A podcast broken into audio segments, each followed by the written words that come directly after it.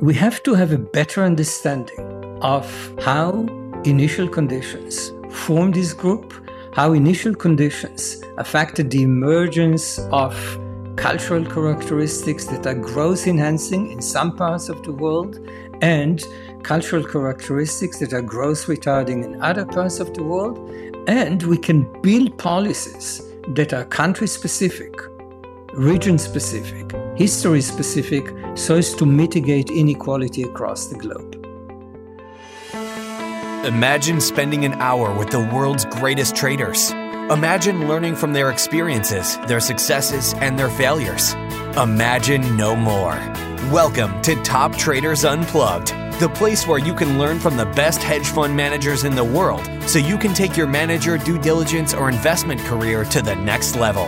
Before we begin today's conversation, remember to keep two things in mind. All the discussion we'll have about investment performance is about the past, and past performance does not guarantee or even infer anything about future performance. Also, understand that there's a significant risk of financial loss with all investment strategies, and you need to request and understand the specific risks from the investment manager about their product before you make investment decisions. Here's your host, veteran hedge fund manager Niels Kaastrup Larsen.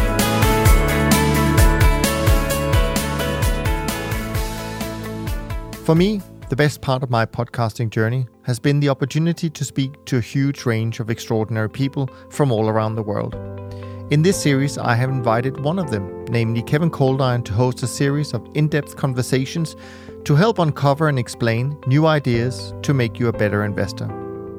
In the series, Kevin will be speaking to authors of new books and research papers to better understand the global economy and the dynamics that shape it so that we can all successfully navigate the challenges within it. And with that, please welcome Kevin Coldiron. All right. Uh, thank you, Niels, and welcome everyone. Well, you're in for a treat today. We chose the name Ideas Lab for this podcast series because we wanted to emphasize that the goal is to explore, uncover, and explore new ideas for thinking about the economy. And we're going to do that today in a very unusual way, a way that takes us all the way back really to the origins of human civilization. And what we're going to see is that the conditions faced in ancient civilizations and the reactions to those conditions explain a surprising amount of the differences in levels and distribution of wealth that we still see in society today. And the person who's going to guide us in that uh, journey is Oded Galor, who's a professor of economics at uh, Brown University. And he's also the founder of Unified Growth Theory, which is a kind of revolutionary new take on economics, the goal tr- being to explain the full process of human economic development going all the way back through history.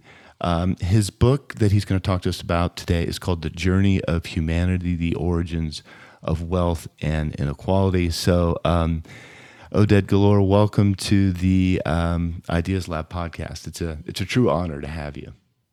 Well, it's a, it's a great pleasure to be part of your uh, mission to educate uh, the public about uh, deeper roots of inequality and wealth across the globe.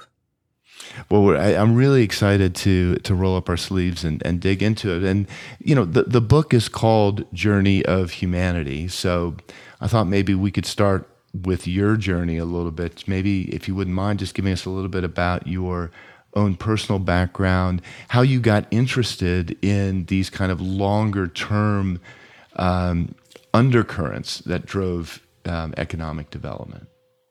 Well, so I was born and raised in Jerusalem, and perhaps uh, unavoidably, given the historical aspects of life, daily life in the city, I was gravitated towards uh, the understanding of uh, the roots of human behavior the roots of ethnicity, religiosity, and to a large extent, human prosperity. And over my academic career, I gradually gravitated towards the exploration of the deep roots of comparative development, namely why some countries are rich and others are poor, and what is the role of deep rooted factors in understanding this vast inequality across the globe. Was there something about the existing theory that you found kind of unsatisfying that made you kind of want to look deeper? Yes. So, to a large extent, when we consider inequality across the globe and we contemplate um, what are the sources of this inequality in the context of conventional neoclassical growth models, it is quite apparent that these models are not well designed to address these issues. These models, to a large extent, are predicated on being in the modern growth regime. And as a result of it, they cannot shed light on the origins of inequality due to the fact that part of this inequality, in fact, a large part of it has to do with the fact that some societies across the globe move into the modern growth regime much earlier than other societies. And consequently, if we would like to understand the roots of inequality across the globe, we have to understand how factors that operated in the distant past affected the process of development in its entirety, how they affected the differential timing of the transition from stagnation to growth, and ultimately how they contributed to the inequality as we see it across the globe today. So, to a large extent, the development of unified growth theory was based on the conviction and based on empirical evidence that much of the inequality as we see it today has roots that are uh, that can be traced to events and forces that operated in the distant past, and therefore a unified theory of economic growth is needed in order to link the present and the past. Yeah, that that's a that's a really clear explanation. That uh, you know traditionally um, we're you know looking at the world after it's industrialized and trying to understand uh, you know why it looks the way it does. And what you're saying is actually there's there's path dependency, the path to that industrialization and through it um, make a make a difference. So when you think about your book, what do you consider to be the you know most fundamental insights that that it's generated. So the book broadly speaking explored the evolution of human societies since the emergence of homo sapiens in africa nearly 300000 years ago. And it is designed as i said earlier to resolve perhaps two of the most fundamental mysteries that surrounds the journey of humanity. What i will define as the mystery of growth namely the origins of the vast transformation in living standards that occurred in the past 200 years after literally hundreds of thousands of years of stagnation, and the mystery of inequality, namely the origins of the vast inequality in living standards across the globe. And perhaps the most important contribution of the book is the realization and the advancement of this revolutionary idea that much of the inequality across the globe today can be traced to events that operated in the distant past, forces that operated hundreds of years ago, thousands of years ago, and tens of thousands of years ago. And this is incredibly important because it implies that if we wish to design policies that will mitigate inequality across nations, we will have to understand better the forces that operated in the distant past in the context of each individual country, and we will have to design a policy that is country specific, geography specific, culture specific, institution specific, so as to resolve much of the inequality as we see it across the globe. Yeah, I, I, I thought that was that came across quite loud and clear that you know we've we've attempted to impose various regimes on countries where we're trying to develop growth, and it's it's really been done based on what you said originally, this view of how the world has looked in the last 200 years, as opposed to, you know, h- how we got to this space. Um, I, so I, I, I, want to um, spend most of the time talking about those two things: the uh, the forces that led to this what I think you call it a phase transition, like the, the, the phase transition from stagnation to growth. um, and then also the resulting inequality. But you know, I think we need to be fair to humanity. If humanity spent most of its time in this kind of period of uh, stagnation, what you call the poverty trap, and could you just explain why? Or why were we stuck in poverty so long? And it, it wasn't as if the population didn't grow. It wasn't as if there were no technological breakthroughs. There were in both cases, yet there's these dynamics operating that kept living standards at least over you know a couple of generations uh, basically mean reverting. Uh, could you can you explain that that dynamic to us? Absolutely. So in fact, over 99.9% of human existence, humanity is residing in a phase that can be defined as the Malthusian epoch. And this Malthusian epoch is characterized by interesting dualism. On the one hand, it is characterized by stagnation in living standards, but on the other hand, it is characterized by certain dynamism in the context of technological progress, human adaptation, and population growth. So, at any point in time, consider, for instance, humanity in Africa 300,000 years ago, there is a modest population that is operating in Africa at the time. But this modest population is equipped with a very powerful human brain that allows this population to innovate, not at the pace that we see today, Naturally, this is a time period in which one stone tool is replacing another stone tool, and the progress is rather rudimentary and slow. But nevertheless, every progress permits more people to be supported. So when societies, where tribes, where families have greater amount of resources, more of their children will survive, more children will be born, and as a result of it, this surplus will be divided over a larger number of people. And in the long run, this sur- surplus will be vanished and resources per person will revert back to the previous equilibrium position. So over nearly 300,000 year period, we see this cycle that is operating in human societies. Humanity is innovating, innovation leads into greater population growth, and as a result of it, resources per person are reverting back to the previous equilibrium position. So, as I said before, to a large extent, over this time period, income per capita is stable, life expectancy is stable, but nevertheless, there's great forces that are percolating below the, below the surface, if you wish. Population is growing gradually, the pace of technological progress is, uh, is, is getting larger and larger, and humans are adapting to their geographical environment. Now, why is it so important? It is important because it implies that over the course of human history, over this 300,000 year period, despite the fact that it appears as if humanity is in a state of stagnation, this stagnation is only in the context of the material well being of the population. But technology is advancing, and the size of the human population is getting larger and larger. Namely, the potential innovators is getting larger and larger. So, if we calibrate it for a moment, naturally, over this 300,000 year period, we are moving from stone tool technologies that existed in Africa 300,000 years ago to steam engine technology that exists in the eve of industrialization.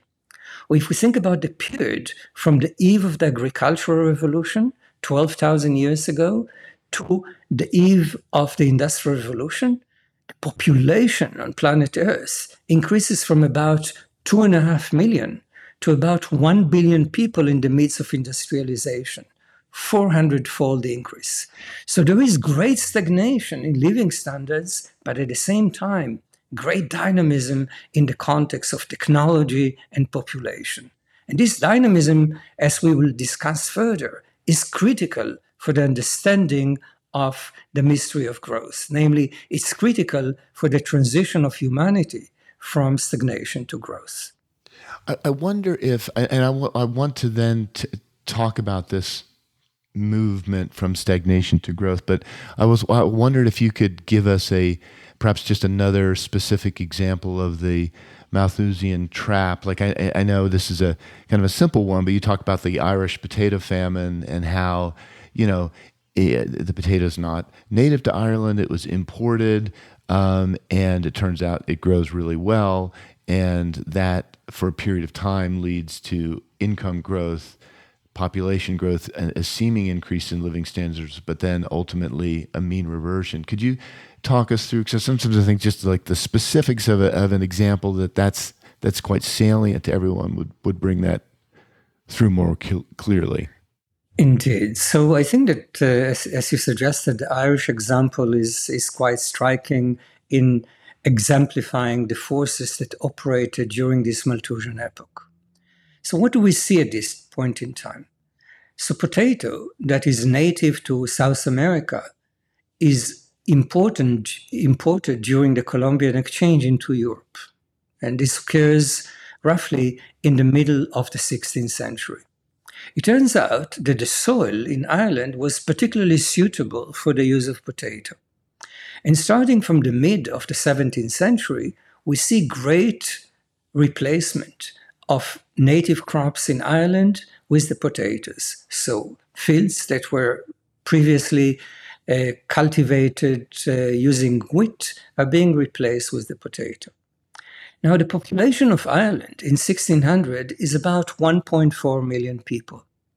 And over this time period, in which, in fact, potato is being utilized and being cultivated in, in Ireland, between 1600 and 1840, we see a massive growth, more than fivefold increase in the Irish population.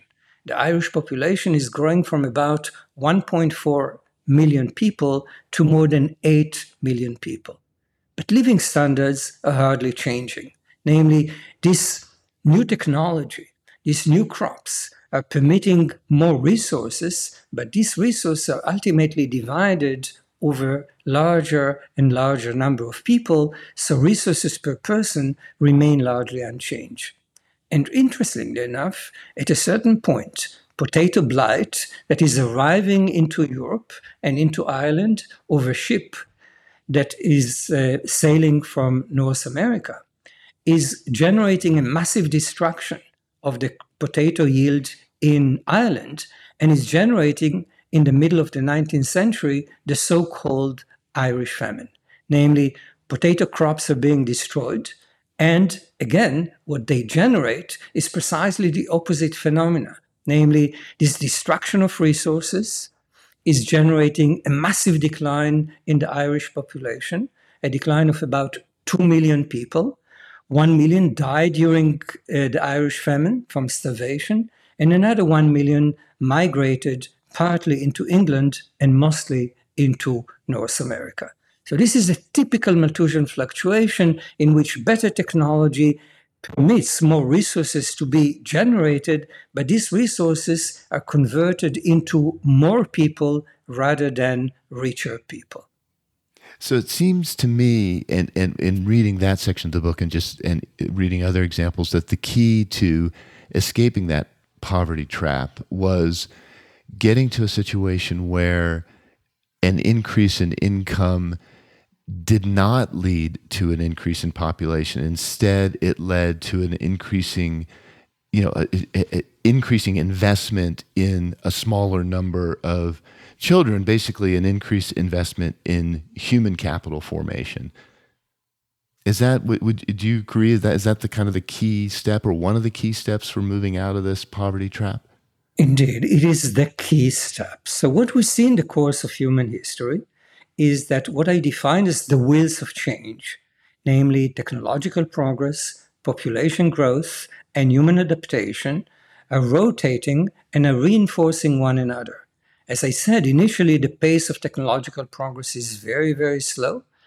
The pace of population growth is very low.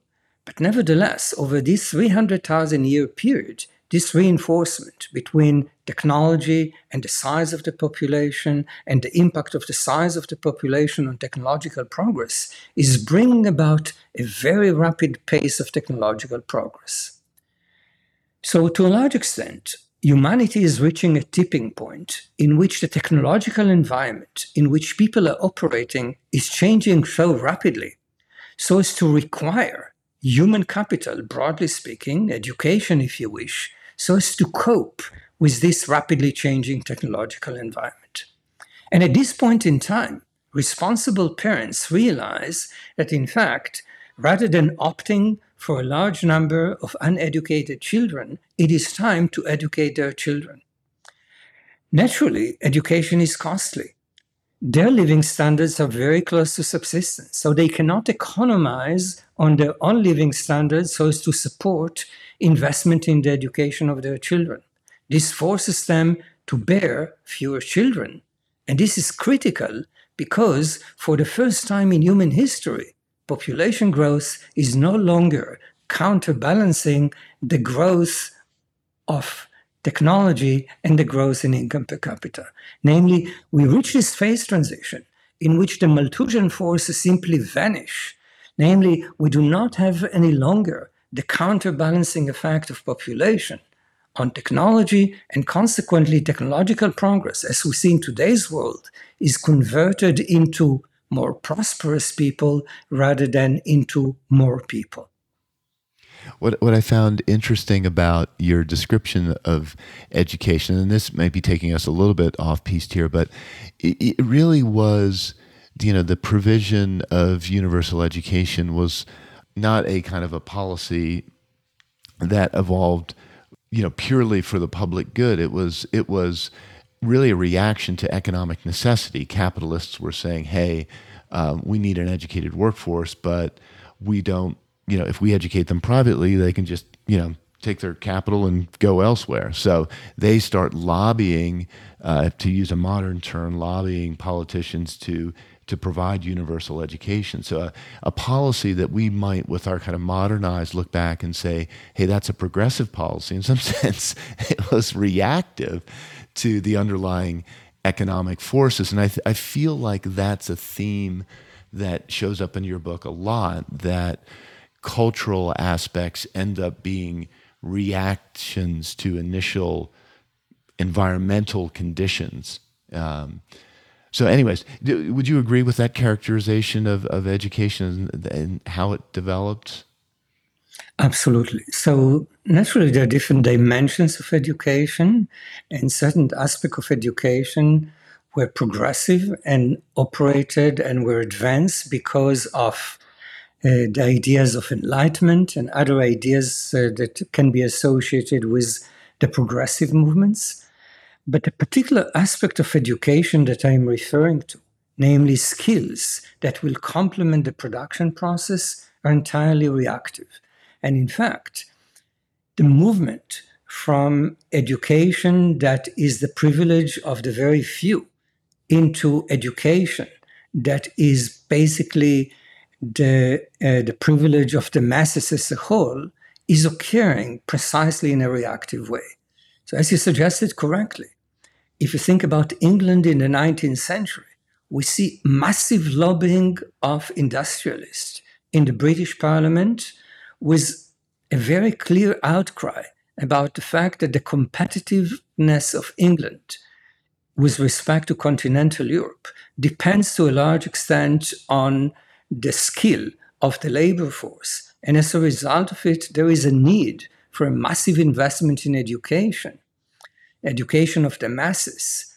But this education cannot be done at the level of the firm, at the level of the factory, because if you educate your workers, next day they can move to the nearby factory and your investment will be lost. And consequently, the industrialists are lobbying for free public education that will be uh, that will be financed by the government as a whole and will ultimately benefit workers as well as industrialists. It, you know, and since we're we're talking about Britain and and Britain being kind of the, uh, I guess, kicking off point of the Industrial Revolution, and a you know in, in some in some sense a surprise kicking off point right? Because for much of its history what you you might not have picked you know Britain to be the starting point. It was a relative economic backwater. And you have an interesting um, you have an interesting section where you talk about the institutional origins of British ascent, and I, I, think it would be nice to to talk about that. A lot of our listeners are British, and and we're we're taught uh, about the importance of institutions in economic development, and you, you tell a nice story, almost that some of these institutions developed not necessarily by by chance, but through somewhat kind of random political events. Maybe you could outline that for us. Absolutely. So, as you said before, to a large extent, when we think about education policies, or we, think about uh, the emergence of institutions or the emergence of growth enhancing cultural traits, many of these traits are reactive. Many of these traits are emerging due to local circumstances. And this is true largely in the context of institutions. But there are some very interesting anecdotes in which institutions can be viewed as a random event that occurred in critical junctures in human history. And this is particularly relevant in the context of the emergence of uh, Britain and the fact that in the Industrial Revolution occurred in England rather than in other places in continental Europe or perhaps in China. So, as you know, the Black Death is, uh, is decimating the European population uh, in the middle of the 14th century. 40% of the British population and 40% of the European population is decimated during this time period. And this naturally generates an enormous scarcity of labor in the aftermath of this event. So the Black Death is arriving to Europe in 1347. It ends around 1352. And as I, as I said, when it ends, there is enormous amount of land that is at the moment require labor and in the cities themselves there is enormous amount of occupations that require labor that is missing from these occupations.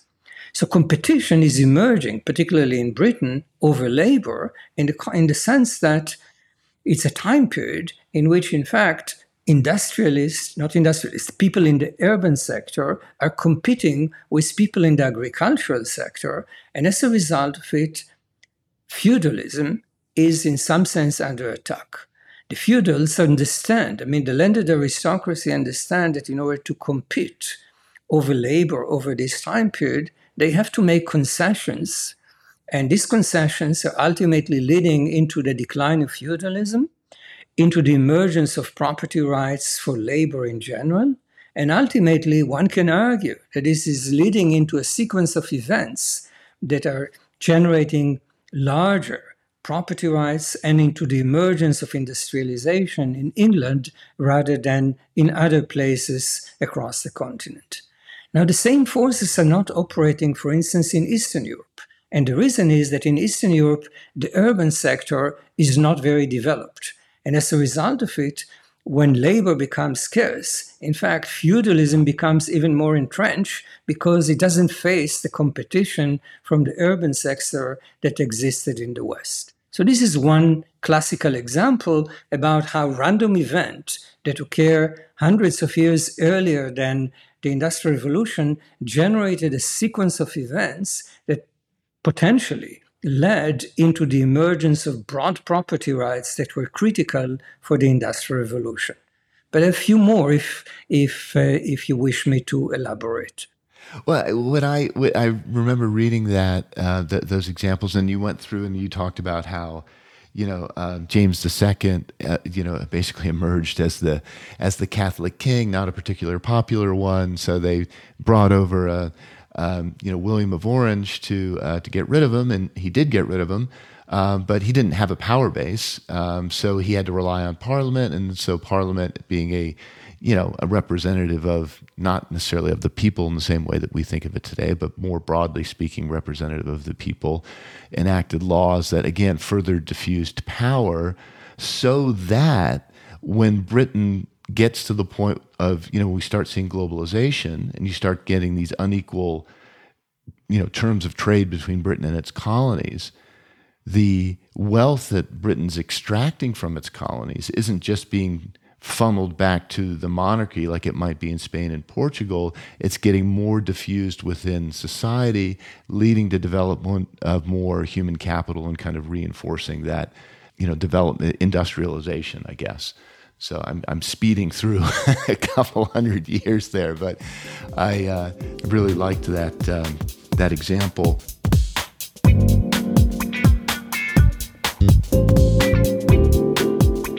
Um, I wonder if we could um, pivot a little bit and talk about two of the kind of longer term structural forces that still have their imprints on wealth and inequality today uh, geography and diversity.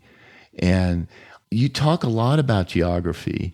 And w- what I found most interesting was that and I, I, may get this wrong, so please tell me if I haven't got this right. But my sense was that you're saying that geographical differences amongst societies led to different paces of switching from being hunter gatherers to agricultural. Uh, and that, that created advantages for certain areas for a time, but those advantages largely um, flattened out. And but what was left were the cultural remnants of those geographic differences. And those cultural remnants continue to proliferate through time. And it's those key aspects of culture that end up having an important influence on the level of wealth we see. So, for instance, the level of kind of future thinking is, you know, in your book, you trace that back to geographic circumstances, the, the role of women in the workforce. You trace that back to geographic circumstances and even loss aversion. So I was wondering if, if I've got that reasonably correct, if you could maybe explain, say, for instance, how geography might lead to a particular culture having a future mindset, or geography or climate might lead to women having a broader role in the workforce. Yes, so this was a very accurate description, both in the context of the transition to agriculture that had a short lived effect on inequality and human prosperity, and the fact that geography, to a large extent, had a fundamental effect on the emergence of differential cultural traits across the globe. Some of these traits are growth enhancing, and others are growth retarding. So let's focus on on the two examples that uh, that you uh, you illustrated. The first one is future-oriented mindset. So when we think about the world today, it is quite apparent that there are great variations in what one can define as future-oriented mindsets. Some societies are more future-oriented, have the ability to um, to plan for the future more than others. And we can see that there are geographical variations in this tendency. And in fact, to a large extent, the variations that we see across the globe today can be traced to initial geographical endowments across the globe. Let me give you a very simple example. Suppose that we focus on two societies. One society is societies of farmers that can cultivate certain type of crops, say wheat. And in other societies, the society of fishermen that in fact do not have the ability, given the, the type of land that they have, to have access to it. And as a result of it, they specialize on fishing. Now, the society that is engaged in wheat cultivation is engaged daily in decisions that to a large extent, are future oriented. They're engaged in planting and with some delay, perhaps half a year, harvesting. And ultimately, they're engaged even in the development of storage technology that will allow them to store grains for the next season or simply into periods of scarcity. On the other end of the spectrum, we see the society of fishermen their engagement is in fact very different. They engage in daily activity. They are fishing and in the end of the day, typically they will take the harvest and probably consume it or sell it immediately. There is no planning, certainly not future oriented mindset that is associated with this activity. And what empirical evidence are showing us is that if we look at individuals whose ancestors originated from a place in the world where the incentive to be engaged in agricultural investment was larger, namely the type of crops that were native to their location, induced them to be engaged in planting and ultimately harvesting, these societies developed over time the ability to plan for the future that was transmitted intergenerationally and became part of the culture and part of the cultural heritage of these particular societies. So, as I said, to a large extent, when we look at the world today, we think about, say, second generation migrants in Germany today, people that arrive from different locations across the globe, but nevertheless, they were born in Germany. So they say they face the same incentives as any other. They face the same education system, the same institutions.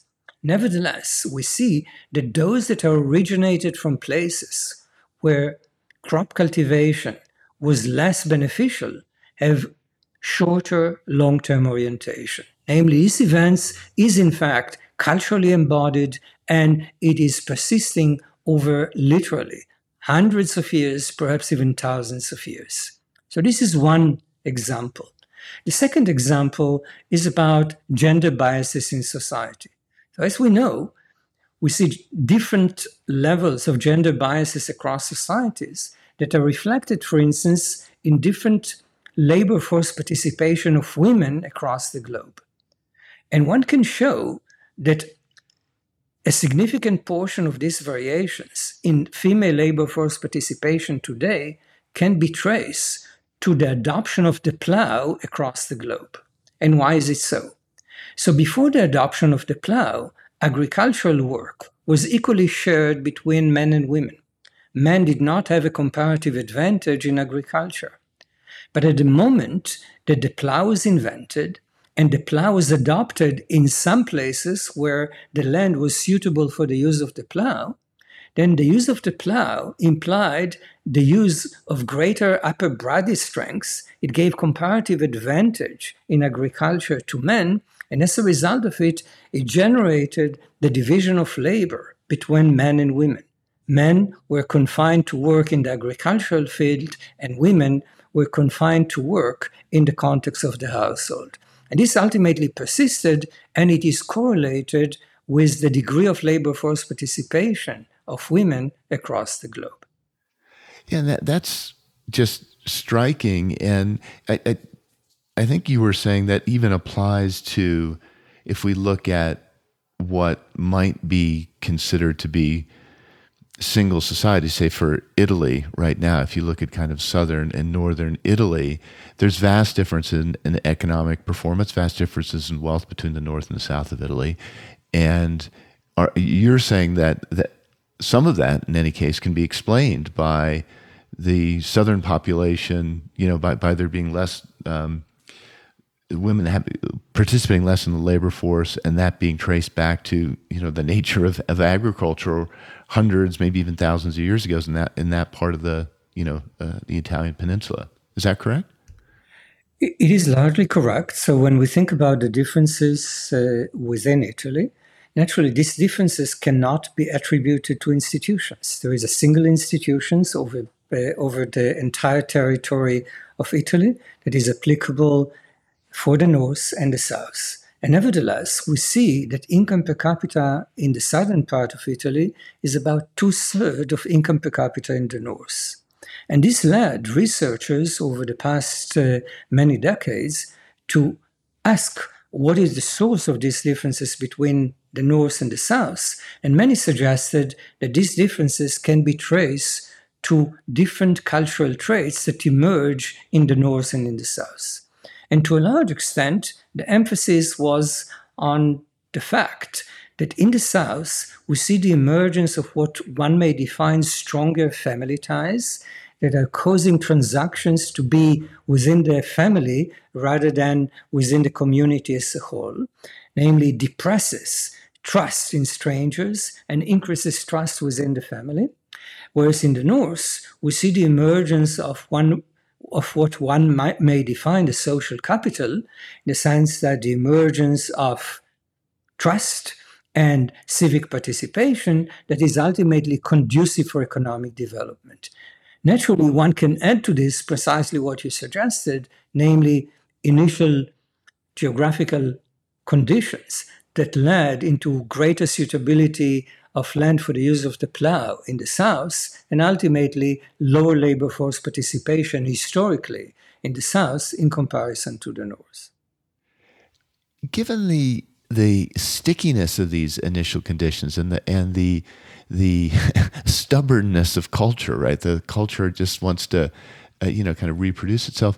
What does that mean for country like the U.S., which is, you know, sort of a real melting pot of cultures? Um, does it mean we're, you know, likely just to have kind of pockets of, you know, pockets of culture that are very different, or can can it can a, a, a new culture kind of emerge, you know, through the mixing, uh, or is culture too sticky and too persistent to allow that to happen? So, we, so when we focus on a society like the United States and we conduct analysis that is based on second generation migrants, namely individuals that were born in the United States, but their parents originated elsewhere, we do see the persistence of culture that emerge in the parental homeland. We see it in the context of long term orientation. We see it in the context of loss aversion. We see it in the context of uh, labor force participation of women. So, to a large extent, culture persists, and it, pers- it would persist as societies or individuals are moving into a place like the United States. Nevertheless, since people are residing in a particular place for a long period of time, and any society is some sort of a melting pot, we will see ultimately some convergence of these cultural traits over time. So, certainly, convergence is taking place, but at the same time, we will see the emergence of diversity that to a large extent can be very beneficial for the society. Namely, it leads into cross fertilization of ideas that can be very beneficial in the context of innovations, in the context of technological progress, and in the context of productivity.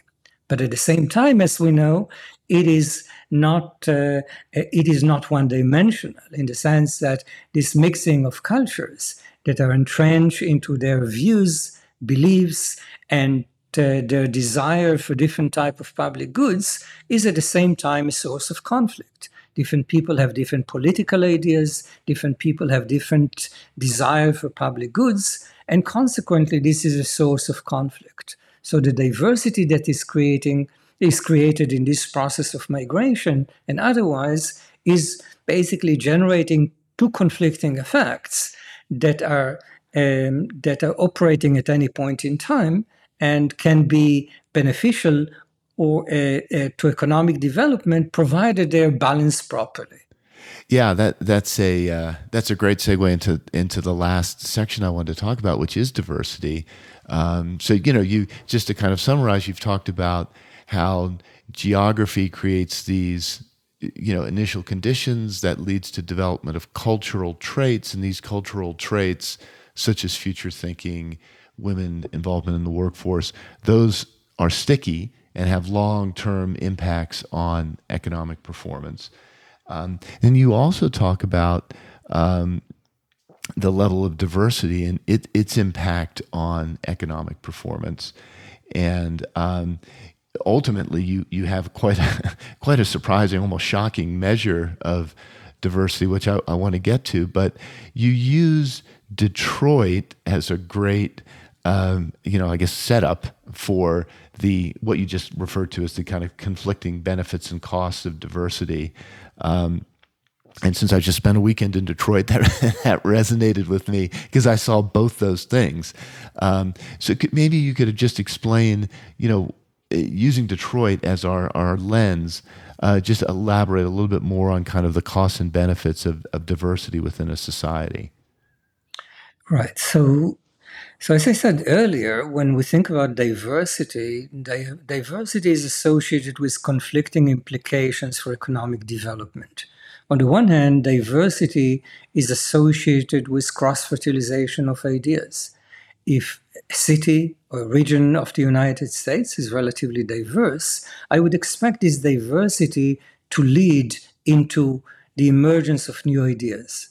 In that book, I discuss, for instance, the migration of, uh, of African Americans from the American South uh, in, from the rural area of the American South into cities in the South, into cities in the North, and the West, and the Northeast.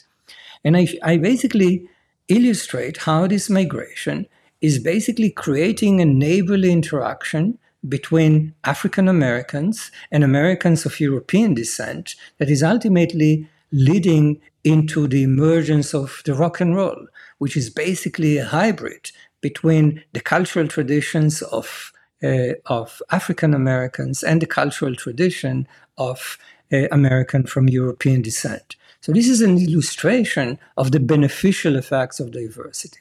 But around the same time period, we see in fact conflicts that are emerging between African Americans and Americans of European descent in the streets of Detroit. Namely, we do not see an unambiguous beneficial effect of diversity. We see the conflicting effects of diversity in any city, in any uh, region of the United States over this time period. But interestingly enough, when we think about diversity more broadly, and when we think about diversity uh, in the course of human history, it appears that the level of diversity that is prevalent at the moment in the United States is the level of diversity that is most conducive to productivity.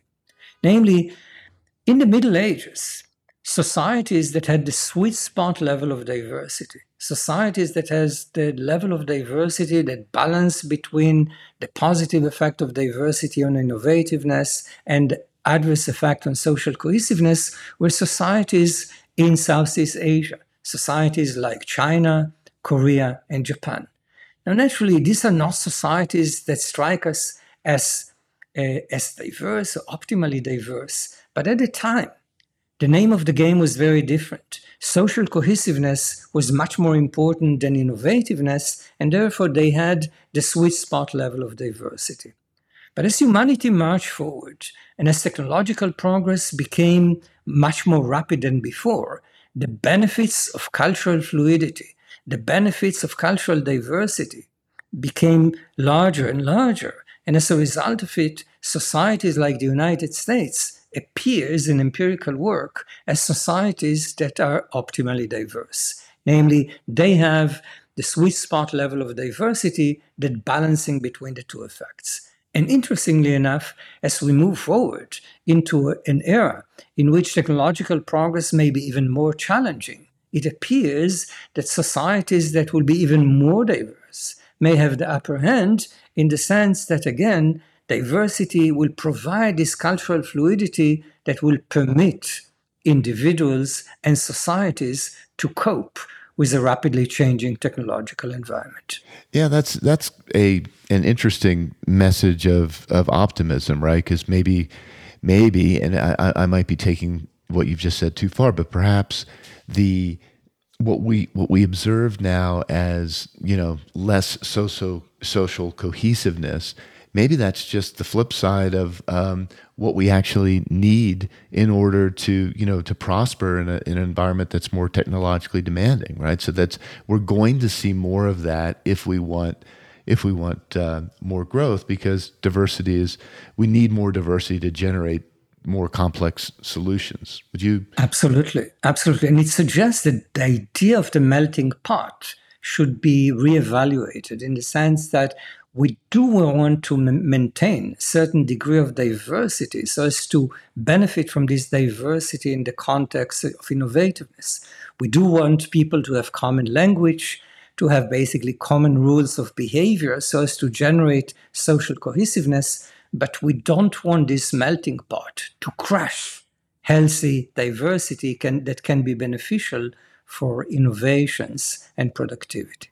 So we, you know, from a you know social policy or whatever perspective, that's hey, um, we need more diversity. We need more, in some sense, more constructive disagreement, and let's make sure that doesn't spill over into to, to anything uh, anything worse. What what in your view does that say about a country like China, which has um, you know exploded in economic development, but doesn't strike me as particularly diverse? It still seems to value this kind of cohesiveness. Is it maybe falling, you know, further away from the sweet spot as we go forward?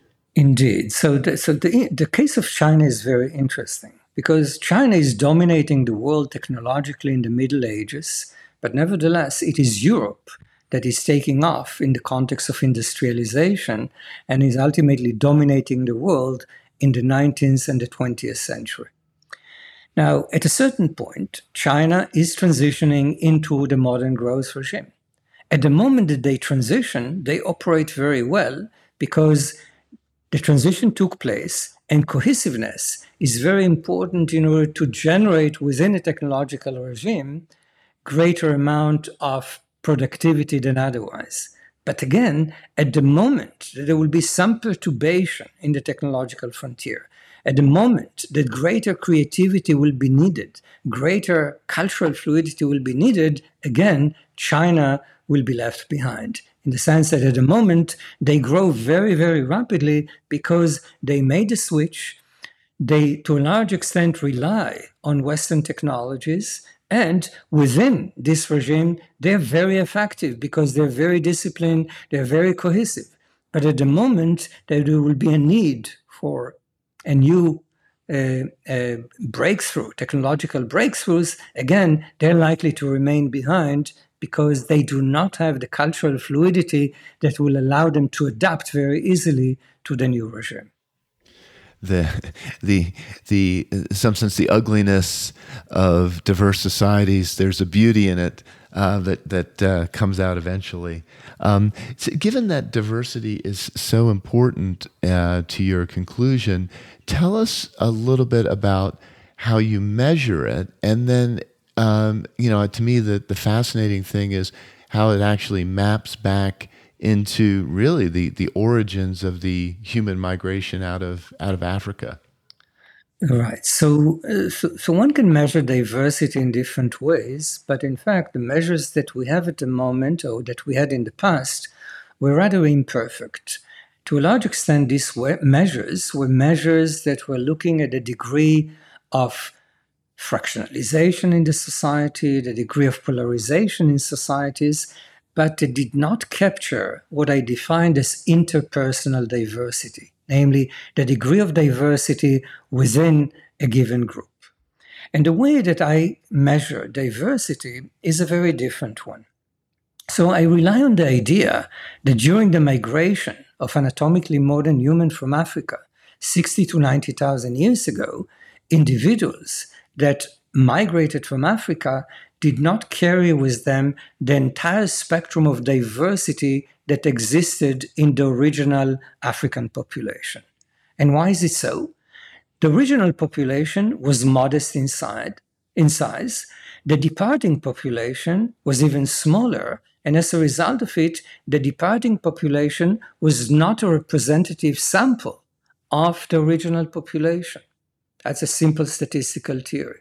So people are moving away from Africa. They reside, say, in the Fertile Crescent, and they don't carry with them the entire spectrum of diversity that existed initially. They reside in the Fertile Crescent for a while, and they start to grow till the point in which the carrying capacity of the environment is insufficient to support a population, and then a new group is departing from the Fertile Crescent population. Some people are moving west into Europe around 45,000 years ago. Some people are moving east, moving into Central uh, Asia, Southeast Asia, and ultimately crossing the Bering Strait around 25,000 years ago and into South America nearly 14,000 years ago. And the further they depart from Africa, the less diverse they are. And as a result of it, in order to get a measure of diversity that is immune from potential reverse causality, in order to basically assess the impact of diversity on productivity, I measure migratory distance from Africa as a proxy for the level of diversity in each indigenous population across the globe. And ultimately, I adjust this measure to take into account that populations started to migrate quite massively in the post 1500 period. So the measure is basically capturing this idea that during the migratory process that was sequential from Africa, the degree of diversity across human populations became smaller and smaller and smaller. And therefore, to a large extent, there was, if you wish, an optimal level of migration from Africa that was conducive for development, although this level of migration changed in the course of development, as I suggested earlier. Initially, it was associated with China today, and ultimately, once we adjust the composition of the human population to their ancestral origin, it is associated with the level of diversity in the United States. So that that's that's fascinating. Um, so this you, you, talk about this kind of hump hump shaped uh, impact of diversity on development, and we've talked about the sweet spot being, you know, moderate and uh, levels of diversity, and that at exceptional levels of diversity you get um, lack of cohesiveness, and at uh, very low levels of diversity, lack of creativity. Um, is the is your measure of diversity something that the man on the street would recognize as diversity because there's so much talk about diversity in in in everything nowadays. Um, is there much correlation there between what we tend to think about as diversity, which are sort of like physical features and I suppose cultural features as well, and what you might consider your diversity proxy? I think, yes. So, to a large extent, there will be a very strong correlation. Again, my measure is based on migratory distances. These migratory distances will be mapped into some historical diversity that existed in each location. And ultimately, this historical diversity is interacting with the geographical environment of each society to generate the diversity that we see today. So it will be partly uh, observed diversity in the context of phenotypic expression. It can be diversity in the context of cultural uh, traits that are possessed by different elements in society. But as I said, it's a deep measure of diversity that is in fact correlated with ethnic fractionalization, with linguistic fractionalization, with, uh, with polarization in society, etc. So it is correlated with many of the measures that are prevalent at the moment, but in fact, it's deeper than that. It is immune, as I said earlier, from reverse causality, which is very important. But in addition, it is a deeper measure because it allows us to understand the diversity within a given ethnic group. Namely, I can look at the Irish population in the United States and compare it, say, to the population of Swedes in the United States, or people that originated from, from uh, Sweden, and nevertheless suggest something about the inherent differences in the Swedish population r- relative to the Irish population. So this will not be observed in the, by the naked eye, but it is just another dimension. These are basically a complex, it's a complex measure that is capturing different dimensions and ultimately capture the complexity of diversity in human societies. So we can expect uh, Brown University's admissions policy to look for a spread of uh, migratory time distances for, for their incoming freshman class uh, in the future. Um, I, I, wanted to just kind of end because we're we're getting close to to one hour. Um, so if you were, you know, based on everything you you've uh, described to us and you've thought about, you were brought in to let's say, you know, I was originally going to ask about a particular country, but what about just an area within a country, say the Appalachian region within the U.S., and you were brought in and said, okay, this is, you know, it's been lagging economically for uh, centuries. Um, how do we go about designing a program to, you know, see if we can do better going forward? What what would be? How would you, you know, think about that process? I'm not asking necessarily for specifics, but just just what would be your mental model for saying, okay, this is how we should we should how, how we should think about it. So there are two important points that I would like to raise. The first one, given the fact that we see the legacy of conditions that operated in the distant past, as I said, hundreds of years ago, thousands of years ago, and in the context of the migration of humans out of Africa, tens of thousands of years ago, the question that emerges is whether initial conditions or history is a fate. Is it the case that, in fact, history condemned some of us to live in poverty and permitted some of us to live in great prosperity. And the important element or the important uh, contribution of uh, my book, The Journey of Humanity, is to suggest that to a large extent, history is in fact not a fate. Namely, by recognizing the initial conditions of each individual group, regardless of whether this group at the moment is residing in the Appalachian Mountain or whether it is resided in Bolivia or Kenya or Germany, we have to have a better understanding of how initial conditions formed this group, how initial conditions affected the emergence of cultural characteristics that are growth enhancing in some parts of the world and cultural characteristics that are growth retarding in other parts of the world. And we can build policies that are country specific, region specific, history specific, so as to mitigate inequality across the globe. And let me be very specific here. So let's think about it in the context of education policies. So consider for a moment uh, two societies, say the Chinese societies and the Bolivian society, and the Ethiopian society. So the Ethiopian society is largely diverse. There's great amount of ethnically, ethnic religious fractionalization, one of the greatest one on planet Earth. And as we know, the Ethiopian population at the moment is mired in civil conflicts. Now, what type of policies would I advocate for this type of society? So if we think about diversity in this type of society, what I would like to do is to assure that the cost of diversity will be smaller than otherwise. I want to create social cohesiveness. So I would like to take the limited resources that I have in the context of education and design a curriculum that in this society will foster tolerance, respect for difference, and respect for other ethnic groups.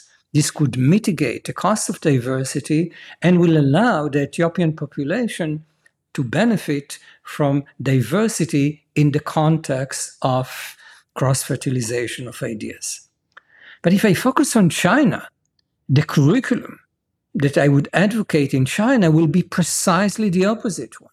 Namely, in China, the problem is the lack of diversity is over social cohesiveness that is, in some sense, preventing innovations from being created at the pace that they should be.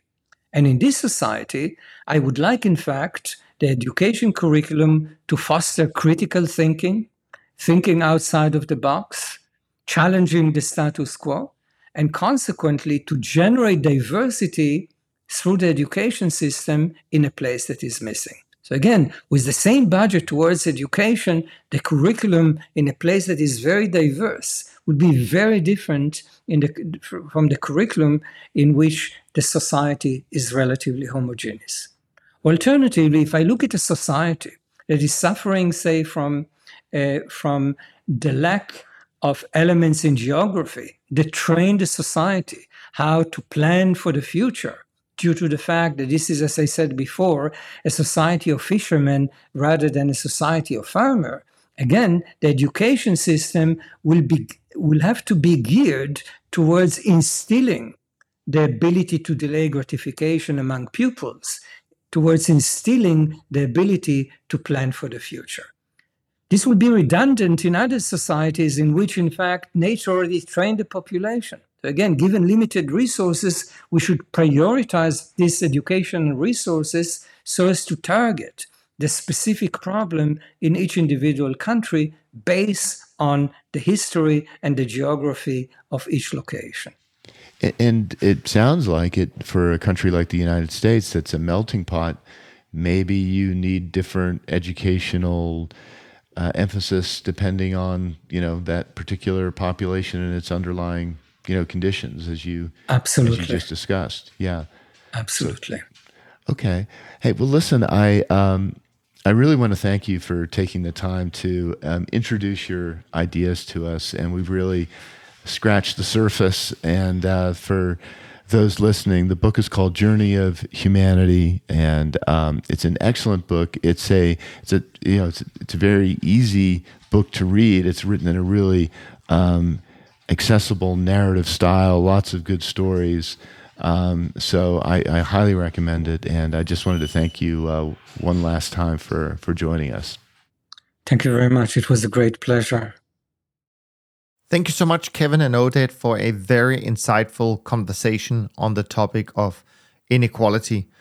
Oded truly has a fascinating perspective of what has been the forces behind the inequality we see today, and the differences in terms of the levels of wealth and where it's distributed around the world can, according to his work, be traced all the way back to some really ancient features of human society the geography in which the culture emerged, and the level of diversity that a particular country or region ended up with, which interestingly enough also relates to the distance that they migrated. Perhaps an episode more on the geeky side of what we do, but it is our aim to challenge you as investors to think outside the box, and I'm sure we managed to do that today. Make sure you go and follow Oded's and Kevin's work, as well as getting a copy of their books, because as you can tell from today's conversation, some of these ideas and topics are not being discussed enough on mainstream media. From Kevin and me, thanks ever so much for listening, and we look forward to being back with you on the next episode. And in the meantime, take care of yourself and take care of each other. Thanks for listening to Top Traders Unplugged. If you feel you learned something of value from today's episode, the best way to stay updated is to go on over to iTunes and subscribe to the show so that you'll be sure to get all the new episodes as they're released. We have some amazing guests lined up for you, and to ensure our show continues to grow, please leave us an honest rating and review in iTunes. It only takes a minute, and it's the best way to show us you love the podcast. We'll see you next time on Top Traders Unplugged.